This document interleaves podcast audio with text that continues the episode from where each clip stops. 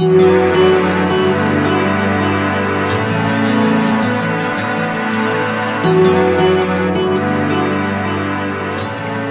everybody. I'm Scott. Hello, I'm Julie. And this is a Good Story is Hard to Find podcast.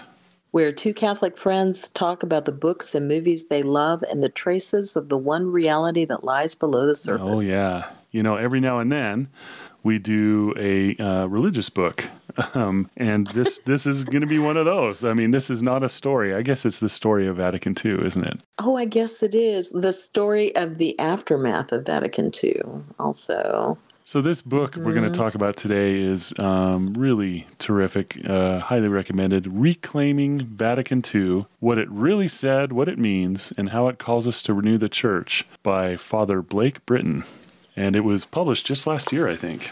Yes, and I didn't realize this year is the 60th anniversary of Vatican II. Oh yeah, I'm sure that's why the book came out when it did, or maybe why he was thinking about it. But I uh, chose it because I was so struck by the truth of what is being revealed through Vatican II, what it really was for, what were the attitudes that everybody got out of it, and how those are incorrect, and how we need to really think of it correctly. And then we can go forward and really, you know, kick some ass for God. That's what I'm saying. I like it.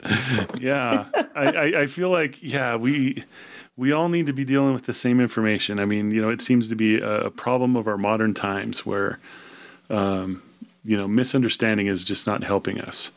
Um, I, I think uh, most people in the Catholic Church have heard of Vatican II, you know, and and um, gosh, you know, I was thinking about this. It was like before really I started to notice the traditionalist movement. I really hadn't thought much about Vatican II. Um, I was born in 1968. Um, so when I was aware, I was born Catholic. I don't have a before and after on that. But I can only imagine having been to a traditional Latin Mass before, I can only imagine how shocking it was to people, these changes. you know, how some people would have said, What church am I in? You know, how did how did this happen? You know? My father in law was that way. Oh, okay. Mm-hmm. because he was a daily communicant wouldn't even eat bean soup on a friday at the country club because it had a ham bone cooked in it hmm. And um, vatican ii happened and pretty quickly you know the priest is showing up in sandals and just getting jiggy with the whole thing and he was so upset he didn't go to um, you know one of these very traditionalist groups that popped up but he just quit going Mm. and he quit going for decades. I mean, when I converted, he came back. He went to confession and came back. Very good. Yeah. Yeah, but that was, you know, a long time because I converted into, I came in in 2000. I can only imagine. that's- I mean, you, do yeah. you remember when they retranslated the mass responses? Mm-hmm. And how small a change that was? You know, I still I say still- the wrong things. Yeah, thank you. Yeah. Me too. There's some stuff I still cannot get right. But I can only imagine how traumatic that was for people. Um, yeah. Yeah, I mean, because you know, and also with you, you know what I mean. um, instead of in with, with, your, spirit. That's right. Well, I converted in 2000. I'd never heard of Vatican II. And then I started hearing people kind of talk about Vatican II in terms of it was so awful because we lost a lot of our tradition and it was so great, but no one's doing what they're supposed to do. It should be much more, I don't know, something, something different. yeah, yeah. I loved our church, and our church actually has a really good tradition of the way they do the Novus Ordo, which is the regular mass that you're supposed to have in most places, and they still have some Latin in there, just a little. They ha- it's really beautiful, and they've done a really good job of it. Right. So I didn't know what they were talking about. I'd go to these other churches and go, "What is going Oh, I on?" can I can imagine. Yeah, in my church we don't have that. Um, you know, so we we have a large Latino population, so we do Spanish mass, and Mm-hmm. sometimes we have a joint mass. You know, like for some occasion where Mm-hmm. we might have everybody together, like on a um, a day of obligation, let's say, and. Um, in those masses, there's often Latin because we both know that. Yeah. you know what I mean? If the they do the Our Father in Latin, we're good. You know, uh, we understand what's being said right there, and so that that may that may help me understand a little bit about what the what the point of Latin is. However, I think that most people that I talk to that are going to the traditional Latin Mass, their reason is not the language. Their reason is that they believe that the Eucharist is not being properly uh, venerated, I would say, during the Mass in our church. And one of the things that you told me um, is that you guys have an altar rail, and Yes. we do not. I mean, um, there's we don't have that, you know, and you having uh, you know Eucharistic ministers and uh, uh, the Eucharist on the hand, which um, is something that you know uh, traditionalists that I've spoken to. That's why they go to the traditional Latin Mass. It's funny too because we do have Eucharistic ministers you can have on the tongue or in the hand, which I always did on the tongue because that's just what my husband did, and I was afraid I would drop it. And then I was reading Mike Aquilina's book about uh, the Mass of the early church. They always did it on the hand. Yeah, So the traditionalists are taking something that came up later. It doesn't mean it's not a tradition, but it doesn't mean that the other thing is wrong. But anyway, so um, yeah, because my deal was I I'd hear people talking about it, and I finally was like, "What is up with this?" So I went to the Vatican website and looked around and found the two main documents. So I don't remember the you- what Lumen Lumen, Lumen Gentium. Gentium, Yeah, yeah, and the oh gosh, and this and then one that's Gaudium et Spes or whatever. If that's another main one, I think. right. Yeah, Here's how bad I am at this. I, I know what they're getting at. So anyway, I mm-hmm. printed those out and read them. Oh, and what Oh, cool. I mm-hmm. read was actually really good and Yeah. beautiful. It's kind of when, like when you sit down to read the catechism and go, "Oh, Yeah. yeah, this is great." And so I read it and I thought, I don't know what all these people are talking about. There's nothing in here about what these conservative people are talking about. Nothing in here about what all these progressive people are talking about. So I just ignored all of them Hmm. and just didn't worry about it. And since our church allows that because of the way it's very faithful. And so the altar rail we have, and because um, we've only had three pastors in the church's entire history, which is from 1949 to now. Yeah. amazing. Right. And so the first one is the one who got it built, Monsignor Golczynski. And he was a faithful Polish uh, guy from like Pittsburgh or somewhere. And he held on to everything through the transition. Father Biershank came, who was German, came along and was trained up by him. And then now Father Lebone, who's Italian. But um, all of them are American. But, you know, they had these strong connections to their heritages. And they saw what difference it made to the congregation. And we have people coming from all over Dallas. Some people drive for half an hour, 45 Oh, minutes. and it's yeah. right. And and it's not that we're not you know, we've got seven masses on the weekend, and there's one that's got a lot of Latin and some Gregorian chant. There's one that's like the one I go to, which has a beautiful choir and a little Latin, and but they have something for everyone. There's the family mass with the, you know, just the singing with no instruments, all the things, but it's all reverent. And so going to those at different times as I needed to showed me all these things can be done well. It's what's your intention. And the intention in our church, and we'll talk about this, is to be beautiful because beauty is one way you praise God. Yeah, I mean that's that's wonderful. Boy, Yeah, we, so we live in we live in completely different things. You know, so Right. I, I'm here in um, Logan, Utah. We have um, we actually have two Catholic churches, which is surprising, but we're really under Yeah. one one uh, priest. Uh, we we have two priests, but we have one um, pastor, and he's over the both of them. But but one of the churches is at the Newman Center on the Utah State University campus, and that used to be the only church we had until 2005 we built the st thomas aquinas catholic church which is where uh, i go. And Okay. it's a beautiful beautiful church. I think um, you know I, I you know having been built in 2005 you know you're thinking oh modern and a lot of stuff. It doesn't have any stained round? glass in it. Is it round? Oh. it's not round. It's half round Okay. it's beautiful. When I the, the moment I walked in there, I was like, "Oh, this is n- nice. I really, I'd love to see it. like it. I really like it. Love to show it to you." Um, but we we have um, a an English mass and a Spanish mass on Saturday night, an English mass and a Spanish mass on Sunday, and then one mass at uh, on Sunday evening at the Newman Center. And, Okay. and that's everything for us. Yeah, and they're all the same. I mean, Spanish Mass is Spanish Mass, but the all three of the English ones are conducted the same. I Okay. And ours are all in English, other than when they have some Latin included or whatever. But we have the mass I go to is at least half Hispanic, if not more. And all the masses have a lot of Hispanic people because it's just, it's, I never even think of it that way. It's just these are my friends and neighbors and everything. Yeah. and then um you know uh, a few other groups are starting to come more and more different racial groups and everything and so it's really nice um but Yeah, each one is different like i said so that you can always find something you want Yeah, that that's really nice. Um, and I don't want to give the impression. I mean, we have there's there's a bunch of Hispanic people that come to the English Mass. Mm-hmm. Um, yeah, so just so you're aware, and the the Spanish Mass is full as well.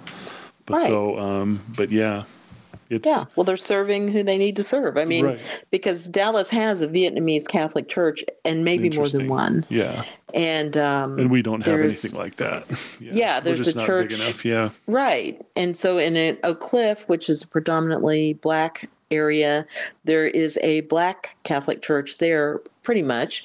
And they'll have a lot of gospel-y type singings, but it's the regular songs and stuff, you know. hmm Um, and then we have a lot of, uh, you know, just different types of groups, and it's just all tailored, which is what Vatican II intended.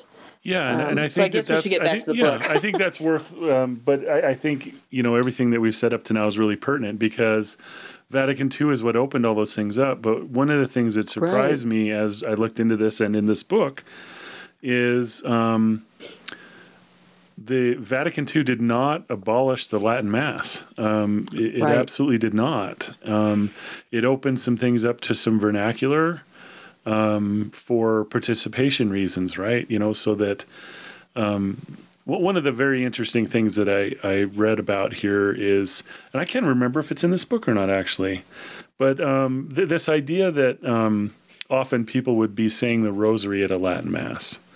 I, I think that. I think he did I've say yeah I think he did say He said in it. this book okay um, but th- yeah so people I mean they would be disconnected enough I mean they would be saying there's something of beauty going on in front of me here but I am not a participant I am a an observer Mm-hmm. and therefore I'm going to pray the rosary until it's time to have communion you know what I mean That's funny too because my mom was raised Catholic and she's an atheist and everything right now, but she went a couple times with us at different points and she said, What is all this? You're saying things, they're saying things. Mm. And I said, Oh, well, this is the psalm reading, this is the whatever. And she said, Well, in my day, it was like this. And I said, Oh, what do you think? And she goes, My way was easier. you just sat and listened, you didn't have to really think about it. And Mm. I thought, Oh, well, then this is better because we at least have to pay enough attention to know where you are Right, what it's you're a- supposed to do. it's a call and response right It's- yeah, it's us right. it's a participatory event. You know, it's a prayer, Mm-hmm. and uh, we should be participating. Yeah. and I think that the the language barrier uh, prevents some of that. Uh, at least for some people, I would say. I would imagine for others, it doesn't. It does for me when I Um, yeah. go to that four o'clock on Saturday, and it's a lot of the stuff is in Latin. I know what it should be in English, so Uh-huh. I just kind of don't say anything, and I say it in my head because I don't know how to pronounce any of it. Agreed. they have it written like down. it's like when they sing the Our Father. I if I don't know the tune, I just say the Our Father. I don't know what to do. Right. You know, so it's like here's some new piece, piece of music or whatever. So I just say it. I mean, we say it most often, but um, every now and then it's sung. Or if I go to a high mass, you know, like Mm-hmm. uh, at the cathedral or something, at some special event, and um, they, everything is sung. You know, um, I'm lost Yeah. for that. I can't participate. You know, but I, I can just say the words. I can not, but I can't sing what they're doing because I have no idea and I can't read music. So Right. Yeah. And it's funny because I have one vivid memory that made me really feel like I was part of the Universal Church. And this is when we went, took the kids and went to Europe. So around uh, 2001, I guess. And we were in a French church just looking at it. And it's the oldest church in Paris and all these things. And so we're looking around, but they started Mass and they were doing it in French, of course but all the tunes were the same tunes hmm. that they used at St. Thomas Aquinas here. Oh, I love it. Yeah. And we were just like, oh my gosh, we know it's exactly hmm. what's happening. And the odds of that yeah. are so slim, I feel like. And we just loved it, you That's know. Great. It was great. Yeah. Yeah. One of the things in RCIA that always seems to um, have a nice effect on people is when I explain, you know, when I'm explaining the Mass and um, we talk about here's the readings, you know, liturgy of the word, and mm-hmm. and I say and mm-hmm. these readings are done all over the world, you know. So what we're reading today, everybody in the world is doing that. If you go home and watch the Mass from the Vatican, you'll see that it's the same readings that we just did, you know, and that some that really sinks into people, and and mm. I love it mm. too. It's just like, yeah, this is the whole world doing the same thing, you know. Love it. Yeah, yeah. Mm-hmm and I, I don't know enough to say whether that detail came from the Vatican II. I do know that there was a rearrangement of the readings into the three year cycle in Vatican II, I believe, or after Vatican II. How that occurred, I don't know. So, but what we should we should talk about, you know, what is Vatican II? Right. It's an um, ecumenical yes. council, right? Yes. Yeah. So what does that mean? what that means is oh, that. no, that's a question I don't know the answer to. Okay, yeah. So, I mean, what that means is that all the bishops in the world could participate in this, and they're all called into council. So, like uh, the very well, it wasn't the first one, but the Council of Nicaea was an important one, right? As soon as yeah. Constantine converted to Christianity, oh, right. and, and suddenly Christianity was legal and you wouldn't be put to death, um, hopefully, um, he was able to call a council because they, they couldn't do it before then in any kind of an official way because, um, you know, they'd probably be killed or something. Um, but anyway, so that, that's an ecumenical council is when, yeah. when all the bishops it, come together and they discuss things, you know. And it's usually called, isn't it, for something very important and big? I, I would say needs to be discussed because the Nicene Council, there was a big heresy happening at the time that mm-hmm. about half the bishops were on board right. with, so they had to get together and, and thrash that out. That's exactly why Constantine yeah. called that together because he's saying. Right you know, so here he is, a new convert, emperor of Rome, and he's like, you guys can't even agree on what the heck you're teaching, you know. So he said, let's get together, and uh, he forced them to kind of hash it out. But I think that it is, you know, um, again, we're not changing doctrine here. It's like a clarification in a right. historical context of something that's happening today that they wouldn't even have thought of in year zero. You know, so it's it has something to do with what is historically happening right now, something that we're dealing with, and um, the church needs to be interpreted um, for the for the time. Right, and I know that when I was looking into Vatican II, actually, it must have been about 10 years ago or whenever it was, because I remember reading at the time, they said it takes about 50 years for any council to settle down the reaction to it. Mm. And then you can really get to work and start implementing properly what's going on. And when I read that and I read all these councils, they said this happened and that happened. And it made me feel comforted. I was like, oh, well, this is normal then. Everybody's acting like it's the only time it's ever happened. The church yeah. is going to split up. All the things everyone's complaining about and leaving the church and complaining and all the things. And I went, oh, then I'm not going to worry about that either. This is mm-hmm. sort, going to sort itself out. And um, so, uh, one of the other things that I liked about this, that I enjoy about that sort of thing, reading the history of stuff like that and finding out, oh, it's it's been okay before, it'll be okay again, is included in this book where they talk about after the Council of Ephesus in 431. In Ephesus, the only thing I know, I know they settled other things, but the one thing I know is that was when Mary was officially mm. declared it's she's the mother of God. We sorted it out theologically, mm-hmm. right? Right. Mm-hmm. So everybody and then I know that the people of Ephesus streamed through the town with torches, singing and laughing and having a party because they loved it. Because that's what you do. Yep. Well, that's that should be what you do. Yep. And also, I think didn't Mary live in Ephesus for a while, so therefore they were into Mary a lot. But there was somebody, Saint Vincent of Lérins, mm-hmm. Wrote a book explaining the development of dogma and guidelines for council teachings and all these things. And he's describing what happened after Ephesus. And he talks about these theologians who wanted to change everything up and make it modern and get with the people so they could really get into it. And here's my interpretation we should do this. And what he said was it is our duty not to lead religion whither we would, but rather to follow religion whither it leads and that it is part of Christian modesty and gravity not to hand down our own beliefs or observances to those who come after us, but to preserve and keep what we have received from those who went before us. And then he quotes St. Jerome about the seduction of novelty. And I think we see that in our society way mm. everywhere oh, now. yeah, we sure do. Right. And then he also, though, wants to guard against a stagnant traditionalism. Mm-hmm. So he says, Someone will say, perhaps, shall there then be no progress in Christ's church? Certainly, all possible progress. For what being is there, so envious of men, so full of hatred to God, who would seek to forbid it? Yet on condition it be real progress, not alteration of the faith. And it and it goes on and talks about how you have to illustrate and teach and all these things, but so it's this fine line you don't lose what the faith teaches, but you have to keep it to where modern people understand it. And that's exactly what Vatican II was trying to do. And that's exactly how it got hijacked. Absolutely, yeah, and it, so it's not unlike um, you know a translation like the King James version of the Bible, and then someone retranslating it again from not from the King James Bible but from original sources, you know, into modern English, and how effective that is in making sure that the message gets through to the modern audience. Um, right. You know, just more efficiently than uh, the King James version, right? So Right, it's the so- same kind of thing.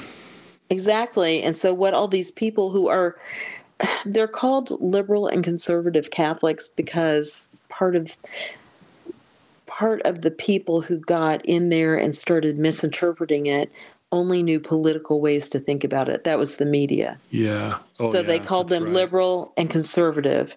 And we still hang on to that because it's a handy code word, but it's really not accurate because it's putting a whole different label on everything.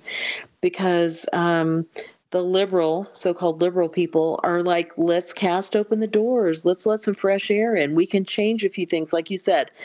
Let's have this translation, which goes faithfully back, but it's not the King James. And the, the conservative people, so called, will say, You've just changed everything we believe in, and what you did is not actually church teachings, and they're often right.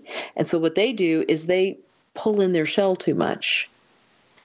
And instead of being traditional, they're kind of it's what is it called traditionalism or something. So where it's not it's just kind of hewing the old line. And so neither of them is responding to what the Second Vatican Council said. So I'm just going to explain real quickly what Father Blake Britton, who is, he did a fantastic job with this book. He sure did. Really wonderful. And really um, it. yeah, which I would have expected. Let one quick step back. Um, you told me about the Burrowshire podcast. Mm, yes, loved And that. he- right, and it, they only went thirty episodes, and I know it was it's such a blow to me. Yeah. Uh, but it was Brandon Vogt who works for Word on Fire, and Father Blake Britton, and they're best friends. And they did this together, and it was such a joy to hear them talk about this stuff. They're both so faithful, but so fun. And um, they were they were saying it was for millennials, I think, but I'm not a millennial, and it was good for me too. So I thought it was it was so great. I mean, it was Yeah. really refreshing, and I learned a ton. You know, these these are things I think, you know, a lot of people would assume that Catholics that have been Catholics for a long time know already, but sometimes we do, but we don't know the context and um, you know where it came from, and and oh, all their topics were fun. So it's Oh, still yeah. available. Yeah.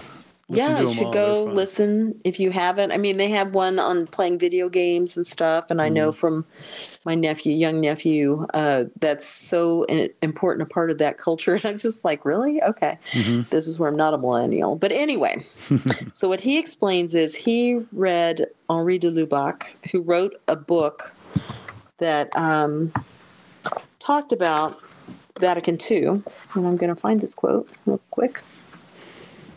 Okay, he wrote an outstanding little book, he says the author, a brief catechesis on nature and grace.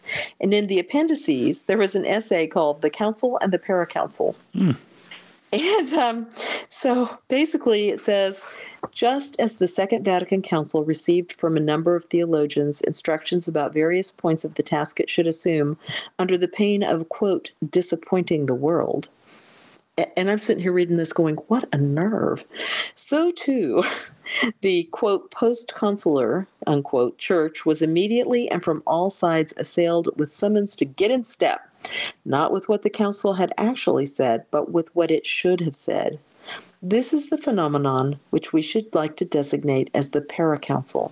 Among many people, whether partisans or opponents or simply docile followers, all of whom were equally fooled, this paracouncil, which often deserved the name anti council, has been mistaken for the true council, and whatever in the latter's work did not correspond with the former's program has more than once been neglected or misrepresented. Mm. So, the paracouncil, which we will be referring to by that name a lot, it's it is basically talking about three things that came rushing in, as he said, as Lubac said, and said, "Oh no, no, no! Here's what they really meant to say." The spirit of Vatican And everybody II. listened. Yeah. the spirit of Vatican II. If somebody says that, unbeknownst to them, they're quoting the wrong people. Because there is no spirit of Vatican II. Yeah. Just read Vatican II, Mm-hmm. uh, for which Word on Fire actually has a really good collection of Vatican II Yeah, documents. Absolutely. So the first one is theologians. They came in and went, Oh, we know so much more, and we'll tell you what you should be talking about and what you missed and what you should have said. And they started telling everybody that to the second group of the paracouncil, who are the media, who didn't know anything about anything. So these theologians are standing there tooting their own horns and talking and everything, and they're just lapping it up and printing it everywhere and going, This is how it works. Hmm, and then you news. have, yeah, I know.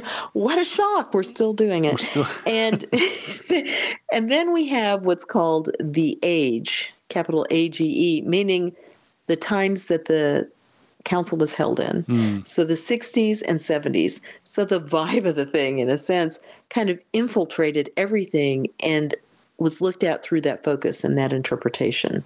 Does that seem fair? It does As seem a fair. quick right. description. It does. Okay. Yeah, and um, a lot of what people, in fact, I think Father Britton actually said, um, I think he actually said everything, but it's like what what people are railing against from both sides, whether we call them liberal and conservative or whatever, they're both railing against what the Paracouncil said because nobody's reading the documents, right? It's like um, that's not what Vatican II said. Vatican II did not abolish the Latin Mass, you know, and I think most Right. people think that it did, you know.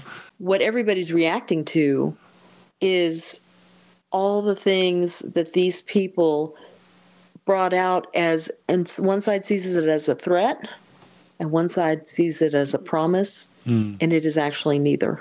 Yes, right. because it's all fake. So mm-hmm.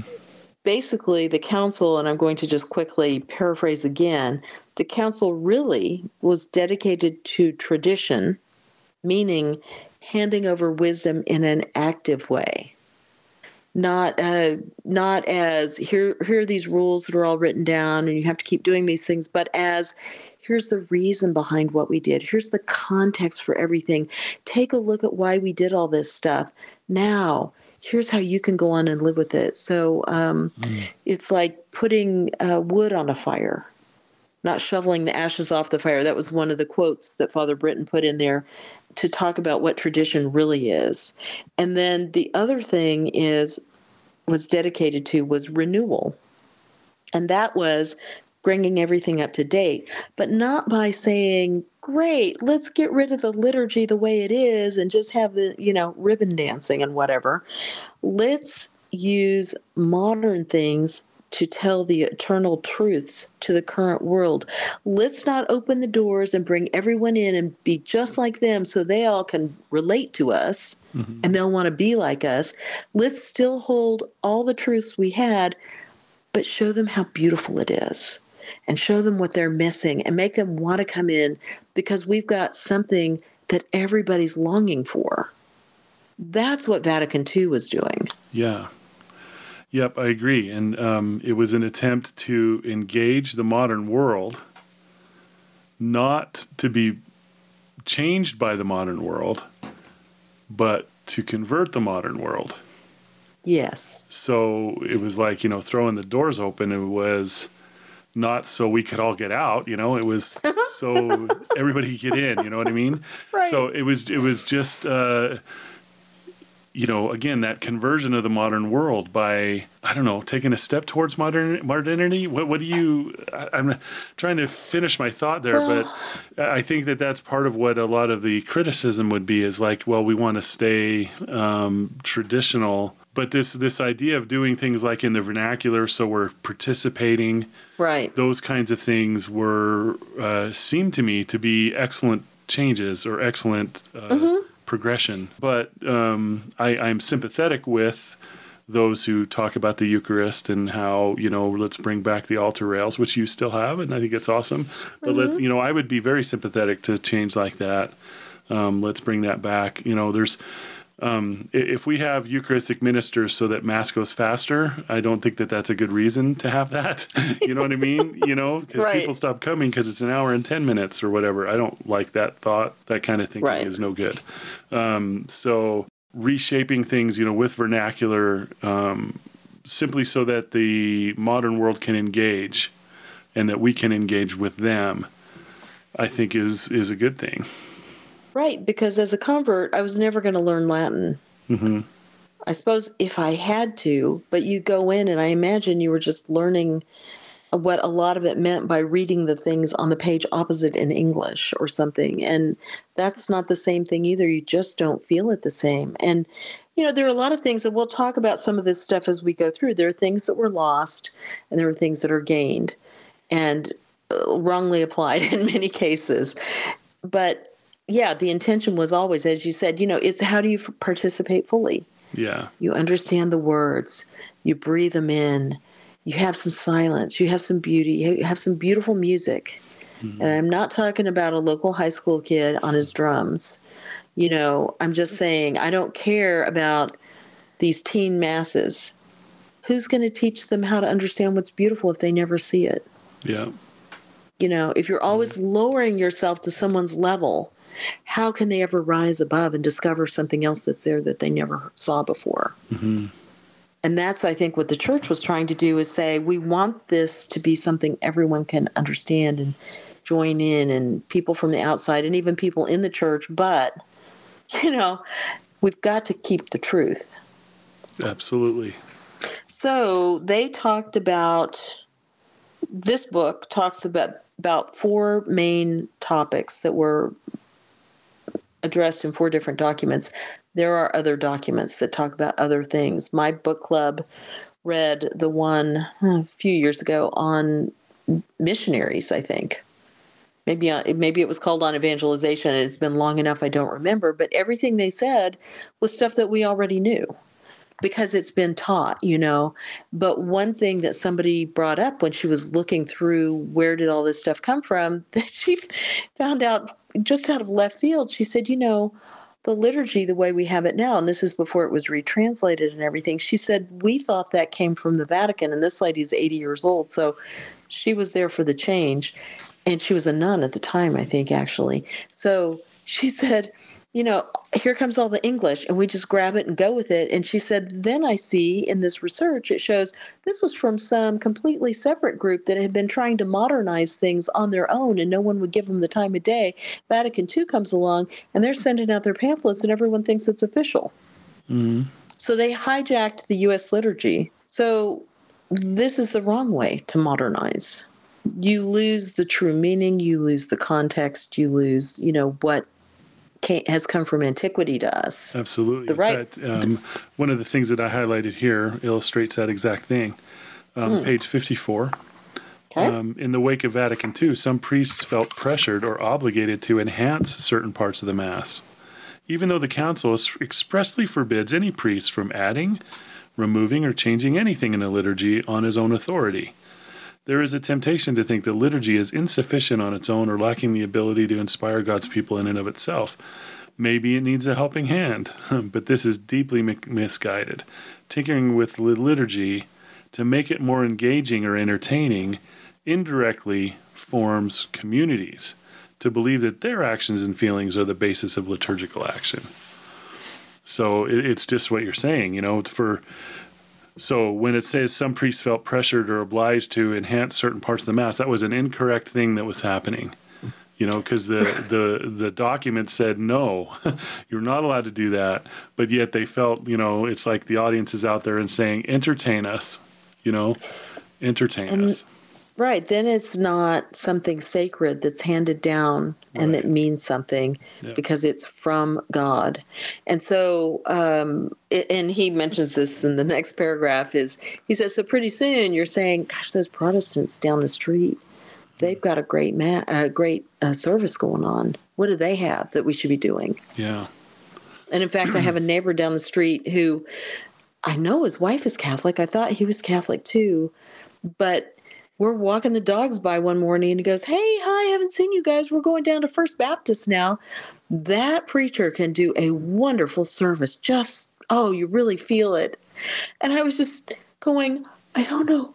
I don't know what to say, but there I should say something. And I, I just said, But you don't have the Eucharist. Yeah, that's the thing right there. That's And he- exactly what I was thinking. Yeah. Yeah. Okay, good. Well, he mm-hmm. stopped and he said, Oh, well, yeah, of course, that's important. I said, It's the only thing. I felt real Flannery O'Connor at that point. I was like, I couldn't think of what to say, but I could think of one. I said, It's the only thing. if you don't have that, you don't have Jesus. And what does the And Vatican like- document say? It is the source and summit, right? Right. The Vatican II documents say that over and over. And of course, I just, then I was like, oh, okay, so have a good day, you know. Uh, Oh man. but but my husband later he said you actually just said the perfect thing. It didn't sound pushy. Mhm. it was just kind of a comment. And i said okay good. Because it was all i could think of was you're missing the point. The point is not a wonderfully entertaining service. And i have seen ads for this. It's a huge church. They have a great band every week. They show us ads for it on tv you know? And i'm just like uh, that I don't feel like that when I'm going to mass. How can you worship like that when there's a band going on all the time? That's a different kind of worship. It's a different Um, or celebration, yeah. Yeah. So anyway, um, so one thing I was thinking is these documents covered sacred liturgy, Mm-hmm. the church, divine revelation, which would be you know scripture and so forth, and uh, in the nature of God and so forth, and the church and the modern world. So I jotted down a few bullet points of my own from these different topics, and um, I don't know if you had some things that struck you, but whether good or bad or surprise, maybe if we just talked about a few things of each, Mm-hmm, Sure. because we can't great. cover this whole book. Yeah, It we is- certainly can't. Yeah. It is not long, but it is rich. Right. You know, you have to read it for yourself. It so. absolutely is.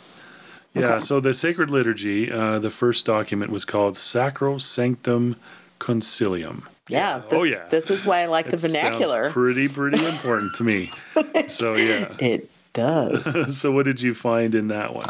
well, I really liked um, a lot of things in this one. For course, instance, I didn't realize that RCIA, the adult teaching to come into the church, was set up based on guidelines that they recommended. And Father Britton was complaining that most places don't do this, but when I was reading it, we absolutely do it. hmm we we have like six months of instruction. We do all these things. We do instruction after easter all this stuff. And so um, it made me feel very happy that we're doing that. Me too. i um, have been in love with the liturgical calendar ever since i discovered it after i entered the church and they put an emphasis on that that made it more the universal church instead of local saints and um, kind of s- sorted it out a little bit yeah. And um, I was also grateful for that because I really do feel in touch with the Universal Church, and I love the calendar anyway. Mm-hmm. I have more, but why don't you give one or two? that's that's wonderful. Um, one of the things that, uh, especially lately, that I've just really been trying to practice is this idea of sacred silence. Um, so uh, I, I do, you know, the thing is, you know, so I am a Eucharistic minister, and one of the things that I find difficult about that is that we have a little schedule, you know, who's going to be doing, you know, we, we still haven't returned to the cup. We, we still don't offer the cup to the whole congregation. But when we were doing that before COVID, we, you would have, um, let's see, it would be like probably six Eucharistic ministers, and there would be a schedule. And the thing is, you could walk in. You, you let's say you walk in 20 minutes early or whatever, and uh, if you're a Eucharistic minister and somebody's not going to be there, and whoever was doing setup is like, "Oh my gosh, can you can you please you know do do this?" You know what I mean? So it's, it's like at the beginning of Mass becomes this little you know like a Buster Keaton little comedy skit where and you know it, it, it is the opposite of getting ready for Mass. You know, especially if you're going to be giving the Eucharist. You know, right. I, I just don't like that part of it. Um, so you know, um, so anyway, but uh, I just really love the silence. You know, I, I do really like that. I like it during mass. You know, and I like to be able to sit there after, and um, you know, um, and of course before, you know, before sitting there in prayer is an important thing. That's interesting too because we don't. Our church is traditionally built in the shape of a cross. Mhm. So the So altar rail just yeah. goes across the front. Okay, and um, but we don't do the chalice Okay. or the cup, Mm-hmm. except I think surely during Holy Week or before. Yeah, Holy Week and maybe Easter Day or something like that.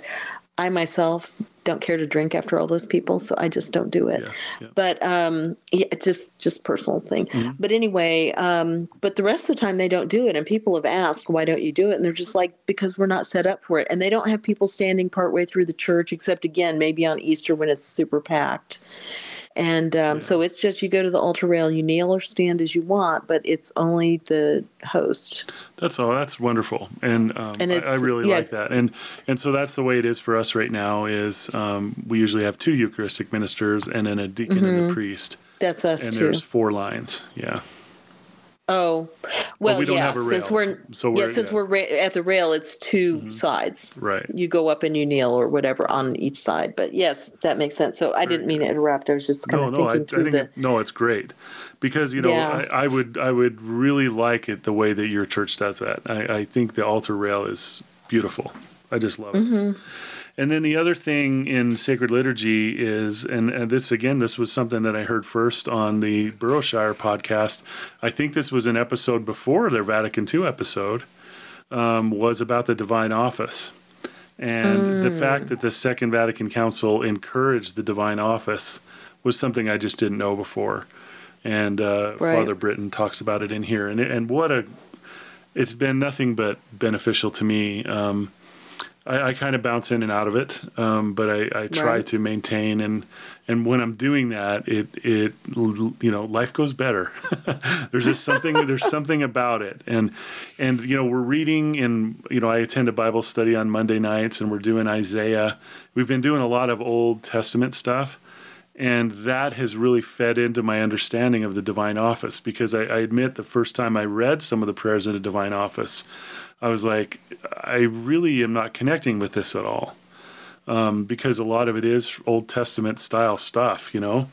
And then suddenly my eyes were opened and I'm in there now. And, you know, when I read it now, it's like really affecting. So I really just love it. When I pray it, is what I should say, because it is an activity. It's not just reading it, it's like, this is a prayer. So um, I love that practice. It's just something I've really come to love a lot. And that is liturgy, right? You know, it's uh, Oh yeah, it's divine liturgy, right? You know, liturgy It's- is the public prayer of the church. So. it's the second most important liturgy after the mass. I think he Yeah. says in the book. Mhm. And yeah, because they recommended it for lay people as well as the priests who've always had to do it. So Yeah, right. um, yeah, and that kind of goes into something where you said prayer is this prayer is active for you. Right. And one thing he said here is he said, you know, they said that the the laity should be active participants. And he goes but they didn't really mean running around and doing a lot of stuff. He goes that's okay of course. Mm-hmm. But for a lot of people that is the substitute for prayer and other things Right. because it's a lot easier to do than to submit to silence and prayer and all that. And so he the way he talked about being active was very much what you're talking about with the divine office. It's actively being receptive to God, to the Holy Spirit, to how you're being moved, to even if it's just feeding your soul, and I say just, but I mm-hmm. mean, you know, because we all think then we should be going out and leading a Bible study and mm-hmm. going to this and doing that. Those are fine, but there are many other things that are fine too, and you have to have that balance. And so I loved what he said about that. I did too. Because- I, I think it's great, you know, because there are tons of places for you to volunteer in the church, right? Um, Mm-hmm. But this being active in the liturgy, um, we I, I don't feel like laity should be looking for more places to be in the in the liturgy. no. I, I just feel like you know this is we ought to be participating. In fact, there are times when because of RCIA and things, you know, I often have rites. Sometimes I do a dismissal, so I miss the Eucharist or Oh, whatever. yeah. Sometimes I'll go on Saturday night just because I get to have mass. I get to experience mass in an active way. And then on Sunday morning, I go and we do the rite of acceptance or whatever. That's what's coming up is that. But um, you know that way, I've I've I've got my active one in. You know what I mean? Because I'm mm-hmm. active in a different way on the Sunday one because I've got a. I'm running around like crazy waiting for people to show up. You know, I mean all that stuff and We've been able to fully worship. exactly that's perfectly put. Yeah. Yeah, and Sometimes I feel like it, you know I go a couple weeks with this activity and I'm like, man, I'm really not feeling connected. So I'll, I'll go on a Saturday and then you know nobody's Mm-hmm. there going to bother me to get a Eucharist, do anything like that. It's just like let's just pray. So that's so much better, I think, than I would be about it. I, Mm-hmm. uh, but I have to say, I've been asked by people, "Well, I can't believe you aren't a Eucharistic minister, or you know, doing some of these other things, an usher, or what." And, and or a reader because you know my voice people like it yeah, and I and I'm always thinking I don't want to work. I'm there just I'm just there trying my hardest to worship. And that's often enough of a struggle Of being course, active and- doing that. and it is not like you don't do other things. I mean, you do uh, the Beyond Cana retreat and stuff. Right. I do and I do things and even when you're not doing things, you know, when you were talking about the divine office, I tried that and it didn't it worked for a while. I hate to say worked, but then it quit working. Then it was just a horrible chore, which I still did for a while and went, no. But what happened is I wound up hanging on to the prayer times. I just used them differently. Beautiful. Yeah. I'm still, I got my morning, my lunchtime, and my mid afternoon prayer. It still happens. And each one of them I have structured in a certain way that now. And um, so it's what you're saying it's that regular time with intentional use. And that's active too, even though it looks like I'm just sitting out in the backyard reading a book. Yeah. So, Yep. yeah. So That's um, fun. I it's also. funny that you say that because I, uh, oh, in the summer, I started doing Yeah. my lauds outside. Oh, I yeah. didn't know that you were doing that, but Oh, yeah. I would go outside. Now it's dark in the morning and it's getting cold, but um, I Yes. loved it. You just go out there and sit down and, um, just, Right. Yeah, do lauds. It was great. Well, because there's nothing closer to God for me, aside from the Eucharist, don't get me wrong, but on my own time, nature. You know, it's that quote God made the world beautiful because he loves us. Yeah.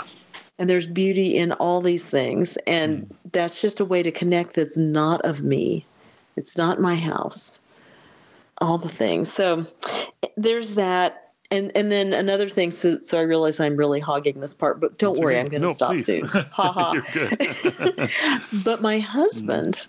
has was an altar boy. And this was before Vatican II, and of course Vatican two came along and he was a teenager and his father quit going and all the boys went woohoo and quit too. But now that he's back, he really kind of resents having the priest face the people.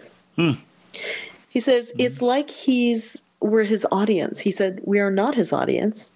I liked it when he faced the Eucharist and he was one of us. He was leading us.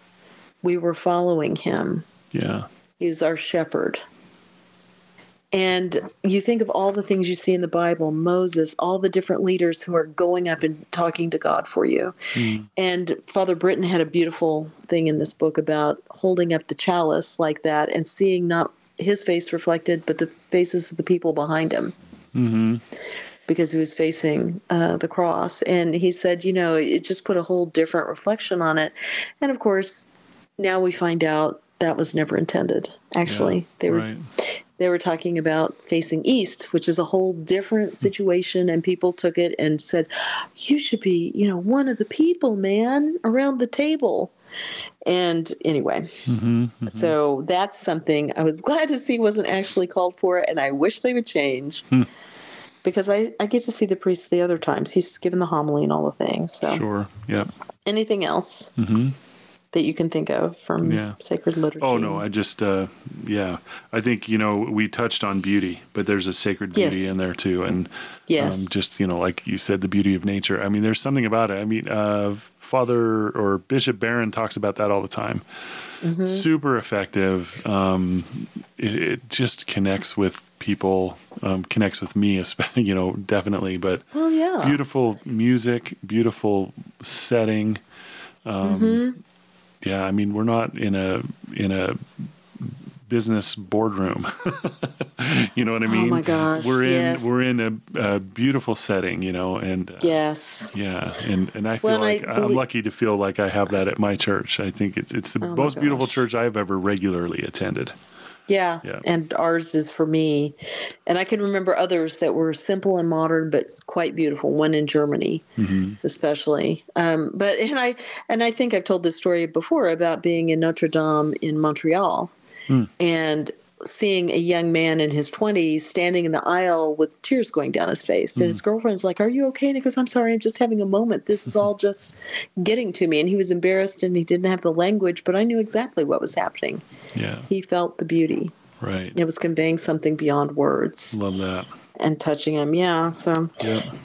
all right. So, should we go Yeah. on to the church? Yeah, so the next one, the document name is Lumen Gentium. Yes. Yes, so it's uh, about the church. And uh, Father Britton says that this document is considered the crowning jewel. it represents nearly 200 years of development in the field of cle- ecclesiology, the theological discipline that studies the nature and origins of the church. And the church is people, right? Right. Well, yes, exactly. Mm-hmm. That's So, what it is. Yeah. it talks about the sacrament of salvation for one thing and somebody ran out and went it's the the church is the sacrament of the world. Well they were not right. It's not the sacrament of the world it's the sacrament of salvation. You come to get salvation. We're not here to go out in the world and be like the world. So that's just my little bit of eh. That's right. but it's also of course because it's about the church it's about the nature of the trinity. Yes. And he was saying that it this really kind of woke people up to thinking about the Holy Spirit in a way that nobody had because the Holy Spirit can be difficult. It's the least understandable in a lot of ways. Yep. And that that we're set apart and consecrated within the world but not of the world is what he says. Yes. Um, also Mary is talked about in this document. And there was evidently this was one of the most heated discussions was do you do a separate document on Mary or do you put her in here? So I thought that was really interesting very that, interesting. you know Yeah. she was important enough that they wanted to do a separate separate document, but I can also see yes, but let's make sure she's not missed by people not reading the document. Let's put her in here with all the big stuff. Right. I nothing struck me here except I agreed with everything I. I agree with everything. the thing that, that struck me um, was summoned to sainthood. It's page 108. it says uh, chapter 5 of Lumen Gentium is groundbreaking. You know, not since the apostolic age has such a compelling explanation of the people of God's baptismal call has been accessible. So, um, this idea, it, it, underlines the idea that um, it's not just religious that are being called here, um, it is the people of God as a whole. You know, so it's not just priests and nuns and bishops and, and everybody, right? But this idea that we're all called to that is, you know, part of this document. And you know what's so funny is you're right. That is the one thing that I know and preach all the time to people mm. and try to practice myself. And I somehow just kind of went, oh, of course. Mm-hmm. Yeah. You know, that section, summoned to sainthood. Uh huh. That's right. Without realizing how groundbreaking it was. I'm, I'm glad mm-hmm. you pointed it out because I. I can't have any stronger feelings than I do about that. If right, we all right. tried to behave that way, we'll still fail, but we'll fail less, maybe. Yeah. Or fail differently. So I did like this in the same section on page 109. In many ways, our generation of Catholics is reminiscent of the ancient church persecuted, mocked, suppressed, and silenced. We will need to lean on each other in the years to come, encouraging one another in Christ so as to continue our task of sanctification. Beautiful. And then the next mm. line this was the collaboration Satan sought to destroy. You know, and it says with yeah. the, the sex abuse crisis, you know. So, but I, Absolutely. if there is something to be attacked, it is it is that relationship, you know. Um, but I, I, completely agree with uh, what was what is said right here. In a lot of ways, it oh, does feel yes. like we're starting over. We're, you know, getting smaller, and it's like re-evangelizing, which was the purpose of the Vatican II. You know, that, that's right. what they were doing. You know, they were saying, let's evangelize the modern world. And we need the tools to do it. And these are the tools, you know? Well, and I like that he brings up the sex crisis in such a good way because mm. he's talking about the flock being separated from the shepherd. And of course, there's the horrible, awful damage and yes. things that were done to the people who were the victims. and the priests themselves and, and suffer bishops. yeah and bishops, many of them without knowing that, you know, oh my gosh, look at yourself in the mirror. You can't see what you've turned into. However, there's so many who didn't do anything. Yeah. And um, so one thing he says is lay persons should pray constantly for priests, deacons, and religious, begging God to keep them safe and restore a sense of joy in their mm. hearts. Gosh, I need and, to be doing that. well, and I do pray for the clergy, mm-hmm. specifically mm. the ones I know or the ones whose ministry I think, oh my goodness, wouldn't Satan love to just get in there with a good scandal? You know, Bishop yeah. Barron, Father Mike Schmitz, Bishop Blake here, or Bishop Blake Britton here. Um, yeah but the thing about hmm, Father restore Blake. a sin- Blake, Blake, will, Blake. Blake will be so happy. Father Blake will be so happy. Oh my Way gosh. to go, man! Way to go. he, he seems so wise. Okay. Anyway. He's been demoted mm-hmm. as of now. Scott has spoken. Yes, no, it's on the book. I just I was carried it. away. I love it.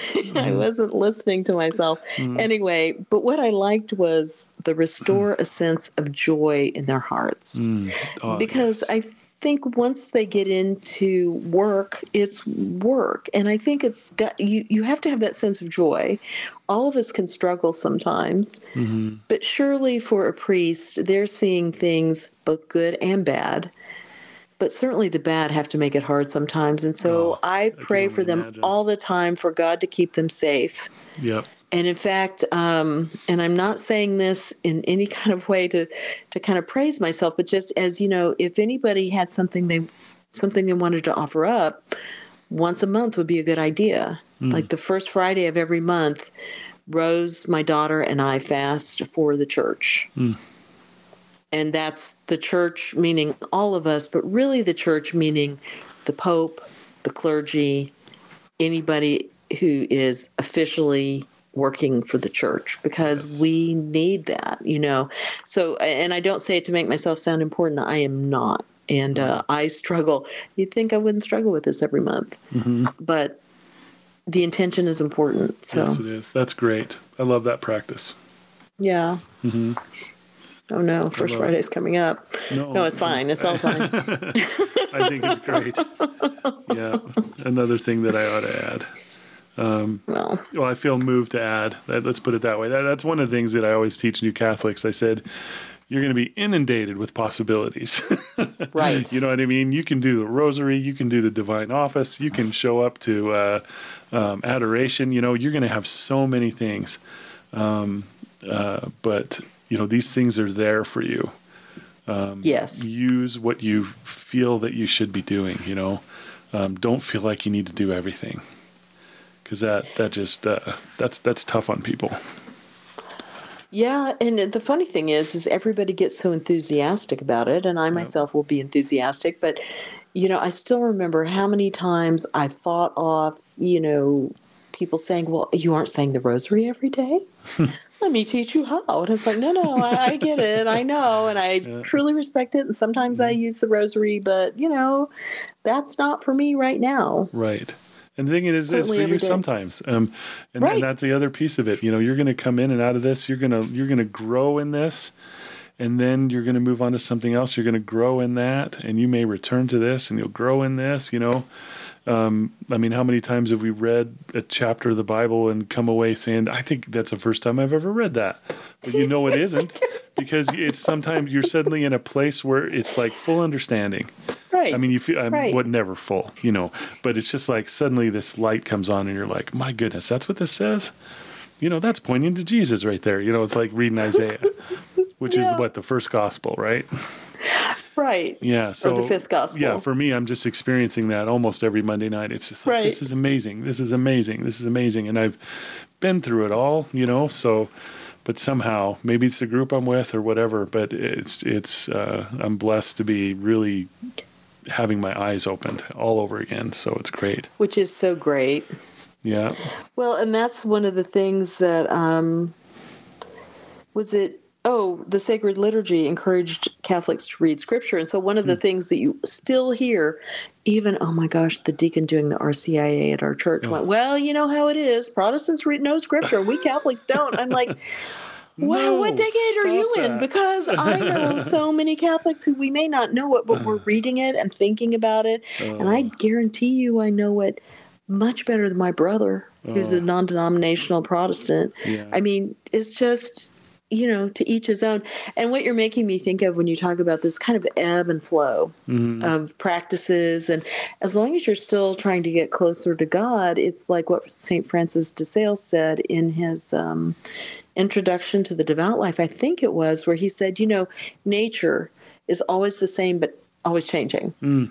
Every Beautiful, spring yeah. is the same, but it's always different. that's Is right. it wet and remember that now, rainy? Mm-hmm. Yeah. And he goes, and man echoes that Oh, that's great. because man is a part of nature. So some our mornings and afternoons and evenings are all the same, yes. and our weekly routine is all the same, but it's always different.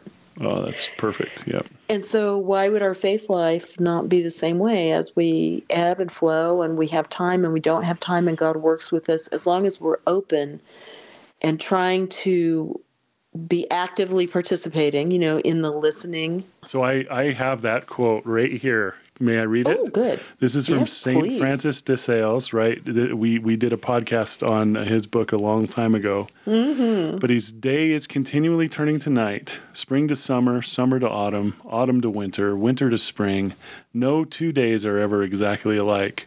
Some are foggy, rainy, some dry or windy, and this endless variety greatly enhances the beauty of the universe. And even so precisely it is with man, who, as ancient writers have said, is a miniature of the world, for he is never long in any one condition, and his life on earth flows by like the mighty waters, heaving and tossing with an endless variety of motion, one while raising him on high with hope, another plunging him low in fear, now turning him to the right with rejoicing, then driving him to the left with sorrow, and no single day, no, not even one hour, is entirely the same as any other of his life. Beautiful. Oh, love that. Yeah. Introduction to the Devout Life, St. Francis de Sales. Yeah. Mm-hmm. Yeah. Cool. And I have to say something else I've been since we're just talking now at this point, uh, but something else that I practiced that's helped me recognize that in my own life is the nightly examen, Mm, yeah. where you just mentally kind of flow through your day. Mhm. And I do it. It's only supposed to take about five minutes, which is the nice thing. Um, yeah. You know, just kind of going, what's the one? Here's four or five things I can think of. What's the one thing that I'm gladdest of, or sorriest for, whatever. And um, and then I ask God, what did you see in my day that you thought was important? Mm. Yeah. Beautiful. And I'm so often surprised. It's something I didn't even remember. Something that you, you see in hindsight. That's Right. That's how I seem to Yeah. operate. It's like, Well, oh, God I- pops it in there and goes, I liked this. how did I see And you know, sometimes those things, Yep. yeah, sometimes those things you just go, oh, yeah, that was great. And the things God likes are things you might necessarily think of in there. They just draw you closer. Oh yeah. Beautiful. So, Love that. mhm. So good. okay, so next, divine revelation. Yes, and Dei Verbum is the name of this document. Oh, I might come close on saying that one. Ooh, perfect. Maybe. but luckily you did it, so I don't have That's to. right. That's right. Yes. Hopefully So- I'm saying it right. And so for me, this section, which is fairly short, It really is. Yeah. surprisingly, the thing though that struck me was the historical critical method of studying scripture. Oh yeah. Yeah. And so you correct me if I'm wrong, but that's something that I I like it, hmm but I'm always a little wary until I know I can trust the people doing it because it started off as people saying, "Hey, let's look back and find the archaeological evidence, Sure. the the historical things that go along with this and we can put it in context." sure. hmm Which is super duper until you go, I don't see any proof that Jesus did this. Therefore, you know, That's where or we this get, isn't it? You always find Well- yourself a scholar that says, you know, I don't think Jesus even existed. And you're Well, like, well, oh my no, there gosh. no evidence. You're like, what? Well, there's no evidence he didn't. Come and on, I got man. four books that say how, he you, did. how do you know Plato existed? Well, you believe in. Plato, you know, so it's the same kind of thing. But when when I talk to people about um, that interpretive thing, contextualism is really the word that I use. Okay. But it's simply the importance of knowing, like let's say a gospel, right? Let's say Matthew. It's the importance of knowing who Matthew was, if we can, and who he was writing for, who he can, and when he was writing.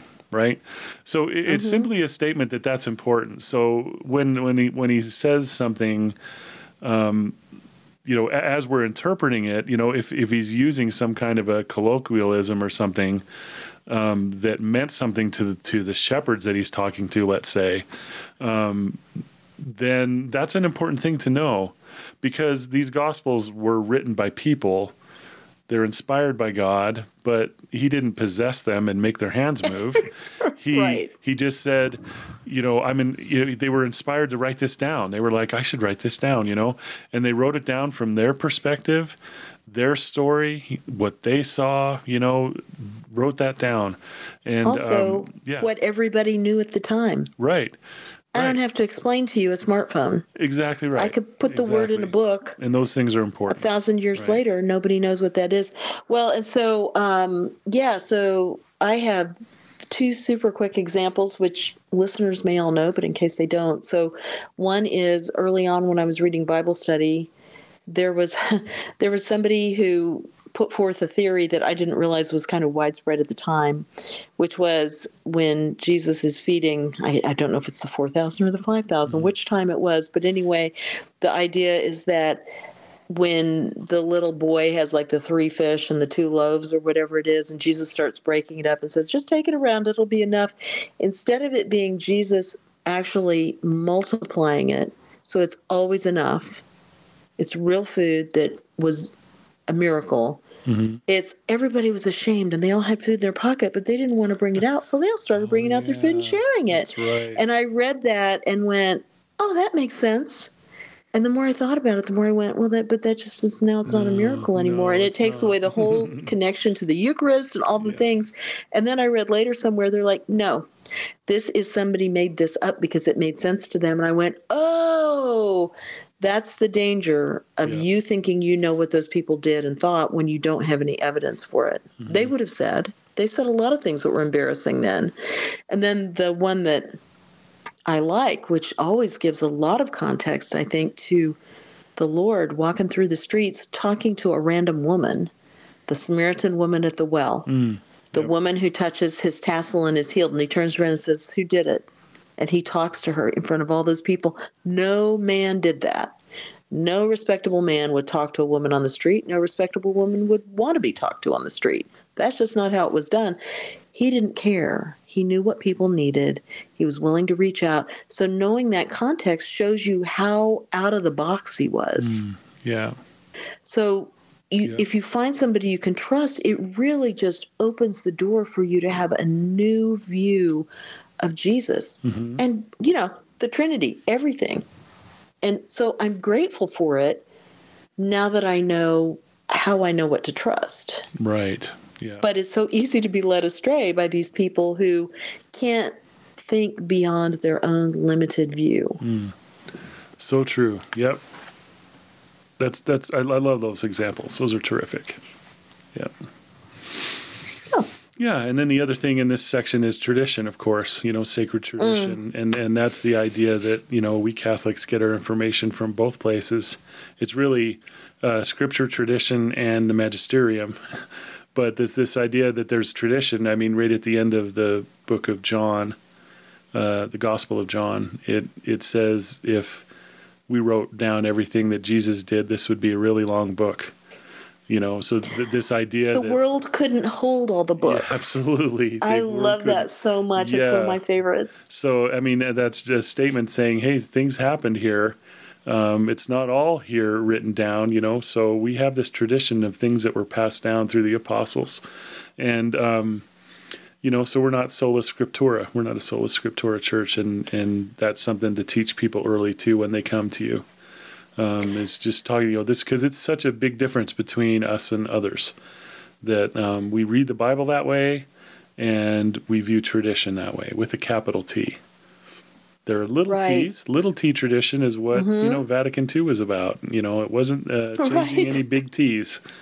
It was changing little T's. Right, right. So Here's the language you can use Yep. and should use, Right. and all those things. yeah, Okay. that's right. Yes, Beautiful. and it's a short but good chapter. And Mm-hmm. then the next one is called The Church and the Modern World. and this is called the Church, yeah, and the modern world. Uh, no, sorry.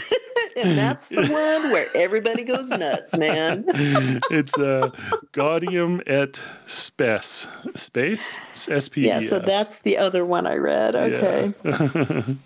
Which I really, not knowing anything, I read it and found it unexceptional in Uh-huh. the way that you deal with things. It just made sense to me. And so, uh, one of the things I wrote down is they were talking about, and this was in what, the 60s. So, we can look at how technology and science and knowledge has just mushroomed Yes. and we're drowning in a sea of facts. But what they were kind of saying essentially was we have to slow down. We have to look at how does this relate to our humanity? Meaning kind of just because we can do something, should we do it? Mm. we have to ask mm-hmm. that question. I love that. Yeah. What mm. is the overall point of everything? And we have a really nice quote from that document here on page 148 saying that same Okay. thing. It says, coming down to practical and particularly urgent consequences, this council lays stress on reverence for man. Everyone must consider his every neighbor without exception as another self, taking into account first of all his life and the means necessary to living it with dignity so as not to imitate the rich man who had no concern for the poor man Lazarus. Furthermore, whatever is opposed to life itself, such as any type of murder, genocide, abortion, euthanasia, or willful self destruction, whatever violates the integrity of the human person. So to me, that is expanded to the point of technology and, and everything that you've mentioned. Things, you know, that that's that's the one of the things that the church does. And and um, one of the nice things that they said in that podcast, in the Broshire podcast, was by opening themselves up to the modern world and being engaging with it it resulted in things like Pope John Paul II going to Poland and preaching there, right? To Mm-hmm. Pope Benedict talking to Congress in the United States. Um, well, Pope Benedict also spoke to the German uh, thing, and I, I know that Pope Francis also spoke to the Congress in the United States. But it's like the Catholicism is a force in the world. There's it's it's something that people respect, um, and that has been tattered by things that have been happening, right? Right. But the the it is there, and if if they had instead said, let's build these walls, and now we're not going to engage. Um, what relevance would there be? You know, so this idea of us, um, you know, th- there would be no chance for evangelization. Let me put it that way.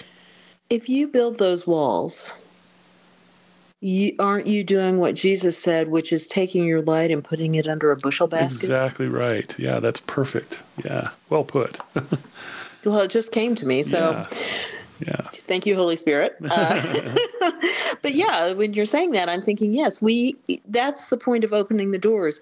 We are supposed to become the light to the world. hmm and convey Jesus's light. And that's how you do it. You have to be out there and you have to talk about things and you have to do it in a way so that people will hear. And that's some of the modern thing. That's how applying Vatican II today is still challenging, but still has to be done. Right. And when you look at all the things, because as um, Father Blake Britton says, um, society has gotten worse since Vatican II on issues related to respect for human life and sexual morality. If the Council Fathers were to rewrite the document today, no doubt they would include in vitro fertilization, embryonic stem cell research, pornography, gay marriage, and transgenderism on the list of threats to human dignity. And he may mention this and I don't see it, but I'm thinking also artificial intelligence, hmm. transhumanism, and all that is related to science. You can't do half this stuff without a misuse of science. Right. Just the let's stop and think. I mean, at the time, I still remember, and nobody talks about this anymore, but I still remember when cloning was a huge problem. You know, Dolly the sheep, that's and, right, yeah. you know, are they going to clone a human being? And maybe things are going on. I don't know, but you don't hear about that now. Now the noise is all somewhere else. So it's always about respecting human beings, each human being, because they're made in the image of God. Right. hmm And a lot of this is totally against that. And so that's the ancient truth that we're talking about in the modern world. Mm. So Yeah. so then I thought also interesting was he talks about social justice. hmm Now social justice has uh, kind of become a catchphrase and it's so he says my seminary professor once said that Catholic social justice doctrine is one of the church's best kept secrets, meaning that the theology and teachings of the church's social justice doctrine remain widely unknown. And this is because the paracouncil took it and went, oh, I have a political ideology that could benefit from this social program. Mm-hmm. Let's do this. And if some violence is involved to get what we need, let's do it. So you have, and then I start thinking of, um, oh gosh, Greenpeace spiking trees. And um, that's not in the name of religion, but it's that kind of activism. hmm And so the Catholic Church has been used in that way. The faith has been hijacked like that. And he says Vatican II's true teaching on social justice, rather than defining a series of specific rules or applications, is primarily spiritual in nature, focusing on the conversion of human hearts so as to affect the infrastructures of society. There must be an internal conversion if we are to make external changes. So you work for mm-hmm. external change, you feed the hungry, you help the poor you visit people in prisons, but at the same time, if you don't get to know these people person to person or however you can, you can't change anything. You have to know each other. Right. Yep. And that's the real social justice. It's being socially just to the person that you're with. My gosh, that's that's so perfect. I mean, it, that feeds right into the whole faith and works thing, you know, and the whole Catholic view of faith and works. You know, our belief Mm. Yes. that you know if we if we have faith, we're going to do works. You know, um, but Yes. it's not like works are a thing that you do as a ladder to get up somewhere. It's uh, it's like an outpouring of your faith. It's uh, because you're faithful, you want to do the works, right?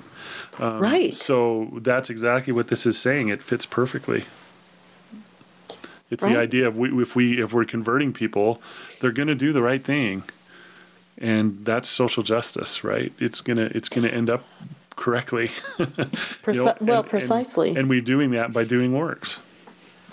And this is part of trying to become a saint. I mean, it, Yep. this whole docu, all these documents ebb and flow because this is with each other because this is how Yeah. God works with us, how the church works with us. Beautiful how consistent it is. It's just like Mm-hmm. it's it's it Yeah, it's supernatural. it's a master, well, masterwork. Yeah, It is. It's like, you know, that's the thing. It's it's like all of it, everything together. It- It's inexhaustible.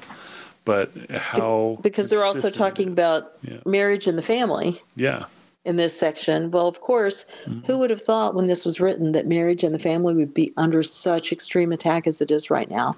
All from people who say they want the best for everyone, Yeah. Yeah. but are determined that that is a good that Mm-hmm. not really necessary. Right. Wow. Just, you know, right. And so the church in the Yeah. world, who's who's the prince of the world? Well, that's the devil. And this is why we have the church. Because it it helps us get to heaven. It helps us fight those things. It helps us maybe share it with other people, which is what we want. We want everybody to to have a good life and to know God and to you know know that love and and live it. You know, hmm being Catholic isn't easy, but nothing is easy. Why not work towards something that gives you joy? Yeah. I agree with you. Well put too. You know that it's just that's it, you know. I was explaining to someone just the other day, you know, you talk about commandments and things, you know, from God and it's like, dude, these these are good rules. you know, these are these are good rules right here. I mean, it, he's basic God's basically saying, "Hey, if you follow these rules, your chance of having a good life is exponentially better than if you break any one of these." and um, that is just it's provable. It's it's provably true you know? Um, it's it's just i mean it, it's just absolutely true. And um, And you- and, and and in that way you know these rules these things that we subscribe to as religious folk um, actually have freedom you know? It's it's it's we're freer Yeah. for doing this than You have um, to be others. able to talk to people about it somehow so they'll listen. Mhm. And these days that's getting harder and harder. yeah But but it is possible somehow and of course we can't count on ourselves. We just have to put ourselves in there and try. We have to yeah you know, learn and try to talk about it because it's just I think about and I know I've mentioned this before, but it's repeat week, I guess. so the uh, the journey that I had after I joined the church and said, you know, I can't really pray for abortion, I can't, or you know, against abortion. I can't really pray for you know um, an end to it wasn't an end to euthanasia. I was thinking, I guess, of gay marriage. So these social issues that I had grown up thinking these don't hurt anyone. The church needs to get out of it. And I went, but I'm in the church. And it didn't bother me till then. I just kind of didn't pay. It's not that they didn't teach it. I just didn't think about it. And I was like, well, crud. I joined the club. I better know what they think. And so I went and started reading through stuff. And as I said, it was Peter Kreeft's book on Catholic Christianity came out about then. And I read through it. And as I read through it, I came to all these issues and was like, "Ah, damn it. Yep, that logic is irrefutable. Mhm. It goes right back to Jesus and the Ten Commandments. Oh, this one too. Oh, this one too. The death penalty. Yeah, okay, fine. So you mm-hmm. can change what you understand if you see that there's a logical basis for it, that the church isn't just hanging it out there because this is how good people act yeah for no reason without caring and loving people. But we have to then, I guess that's the point of, you know, this is how you reclaim Vatican II. You go out and you do it. Right. And I, I think that's that's the step that needs to happen. Um, Yeah, we, we talked a little bit about you know Pope Francis, you know, sort of putting the kibosh or trying to on, on the Latin Mass and things, and Mm-hmm. it just didn't feel like the right thing. I, I don't know if it's had the effect that he hoped. I, I don't. It's. I wish instead it would be like let's open dialogue, you know, which is the way he seems to run everything else. but it's like let's open dialogue and talk about this because the the honest, I really truly feel, knowing what I know now, and I have documents to read, so I do admit mm-hmm. that, right? But knowing what I know at this moment, it seems to me that if we implemented the the liturgical document, for example, if we implemented that and said, "Here's what we need to do," that everybody's going to be satisfied because it seems to cover what everybody wants. Um, the stuff that that we're um, rebelling against, um, that traditionalists are rebelling against, seems to be uh, addressed in that document. Um, and again, I have some things to read, but um, if that's so, you know, it seems to me that we have a path forward where we can bring these people together, you know, in in Well, a, in a liturgy that we can all be proud of. And I've always heard that John Paul II and Benedict XVI were felt like they were finishing up the work of Vatican II. And I mm-hmm. never precisely put my finger on it. I just trusted that that was the case, that what they were doing was moving us forward in a positive direction. And as far as I could see, it was. It was the right measured way to do it, the balance of tradition and openness and all the things. And this is one thing that they specifically felt like, well, this is okay to have a Latin Mass under these conditions and mm. everything. And so the more I read of this book about reclaiming Vatican II, the more I could suddenly see, having been around for the end of John Paul II and all of Benedict, that this is what they were doing. The mm. things that they said where people go, oh, I don't know if I like that one way or the other. Those are all things coming from Vatican II. They were setting things straight. I don't know if Pope Francis has that same understanding. And of course, I don't know what he knows. But I also know that people can sometimes make mistakes or be misinformed and they can change their minds later. And, you know, the bishops do have a chance to do that. But it seems to me like it's a broad um, correction that maybe should be handled more specifically. Right. That's what I can say. Yeah, I, I agree. I agree. Yeah. And hopefully that's what occurs. Mm-hmm. Yep. Amazing. Well, that was an amazing talk. I love it. I think this is going to be our longest podcast ever. I know. But I, I if really, really here, thank you. enjoyed this whole conversation. It's yeah. it's been wonderful. No, me too. I've liked talking about this. And the crazy thing is, everybody, if you haven't read this book already, there's more. and it's Yes. all easy and it's not even that read. big a book. It's like No. 200 pages. One 170. Yeah, if you don't count the notes, it's like 173. But it's just full of wonder. I mean, really terrific. What I was wondering, Scott, do you happen to know if there's an audible version of this? I don't. I don't think that there is. Let me just I look can- real quick. Yeah, I can actually look too. We could, I guess we could both look, can't we? Is it a Let's race? see. Britton. Ooh, I can't type fast enough now. Oh no, now I'm ah Vatican. Re- wait, reclaiming Vatican II. Here, somebody looked for it. Oh, Let's see I looked up. I there. looked up the last name Britton, and I'm getting uh, some romances by Sally Britton. Nope, nope.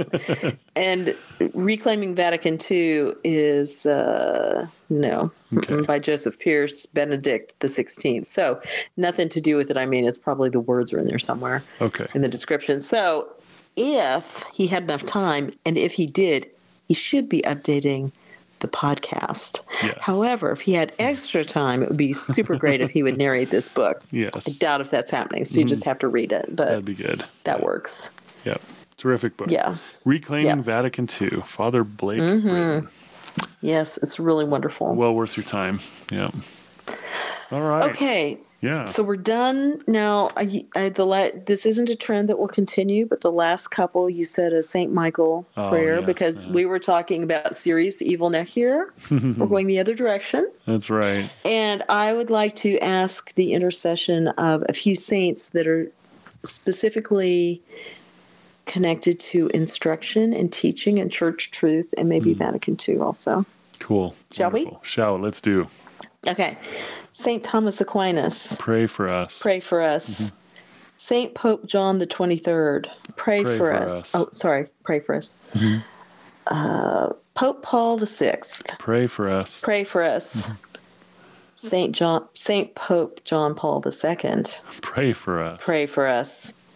Pope Benedict the 16th, Pray for us. pray for us.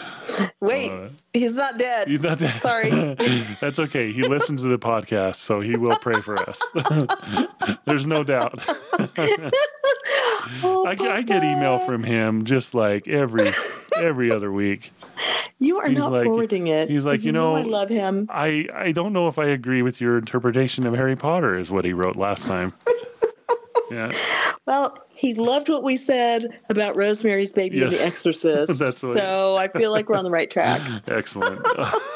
Oh, poor Pope love it. Benedict. Uh, Sorry, but I love you so much. Oh, Me too. Me too. okay. Oh, wonderful. Yeah. Well, that's great. Okay, you Oh, can tell it's late. We've gotten goofy fun. now. I love it. All right. So let's see what is next for us. Miss Oh. Bunsey, Buncles, not Bunsey. Miss Buncle's book Miss Bunsen's D. burner. E. Or Miss. Stevenson. you bet. Excellent. Okay. Yes, very light, totally different. Mm-hmm. I'm sure we won't go for four or five hours or whatever we talk tonight on this. So we'll Uh, be good. Excellent. All right. Okay. Well, thanks for listening, everyone. Oh, yes. Thank you so much. And we'll talk to you again soon. Take care. Bye bye bye.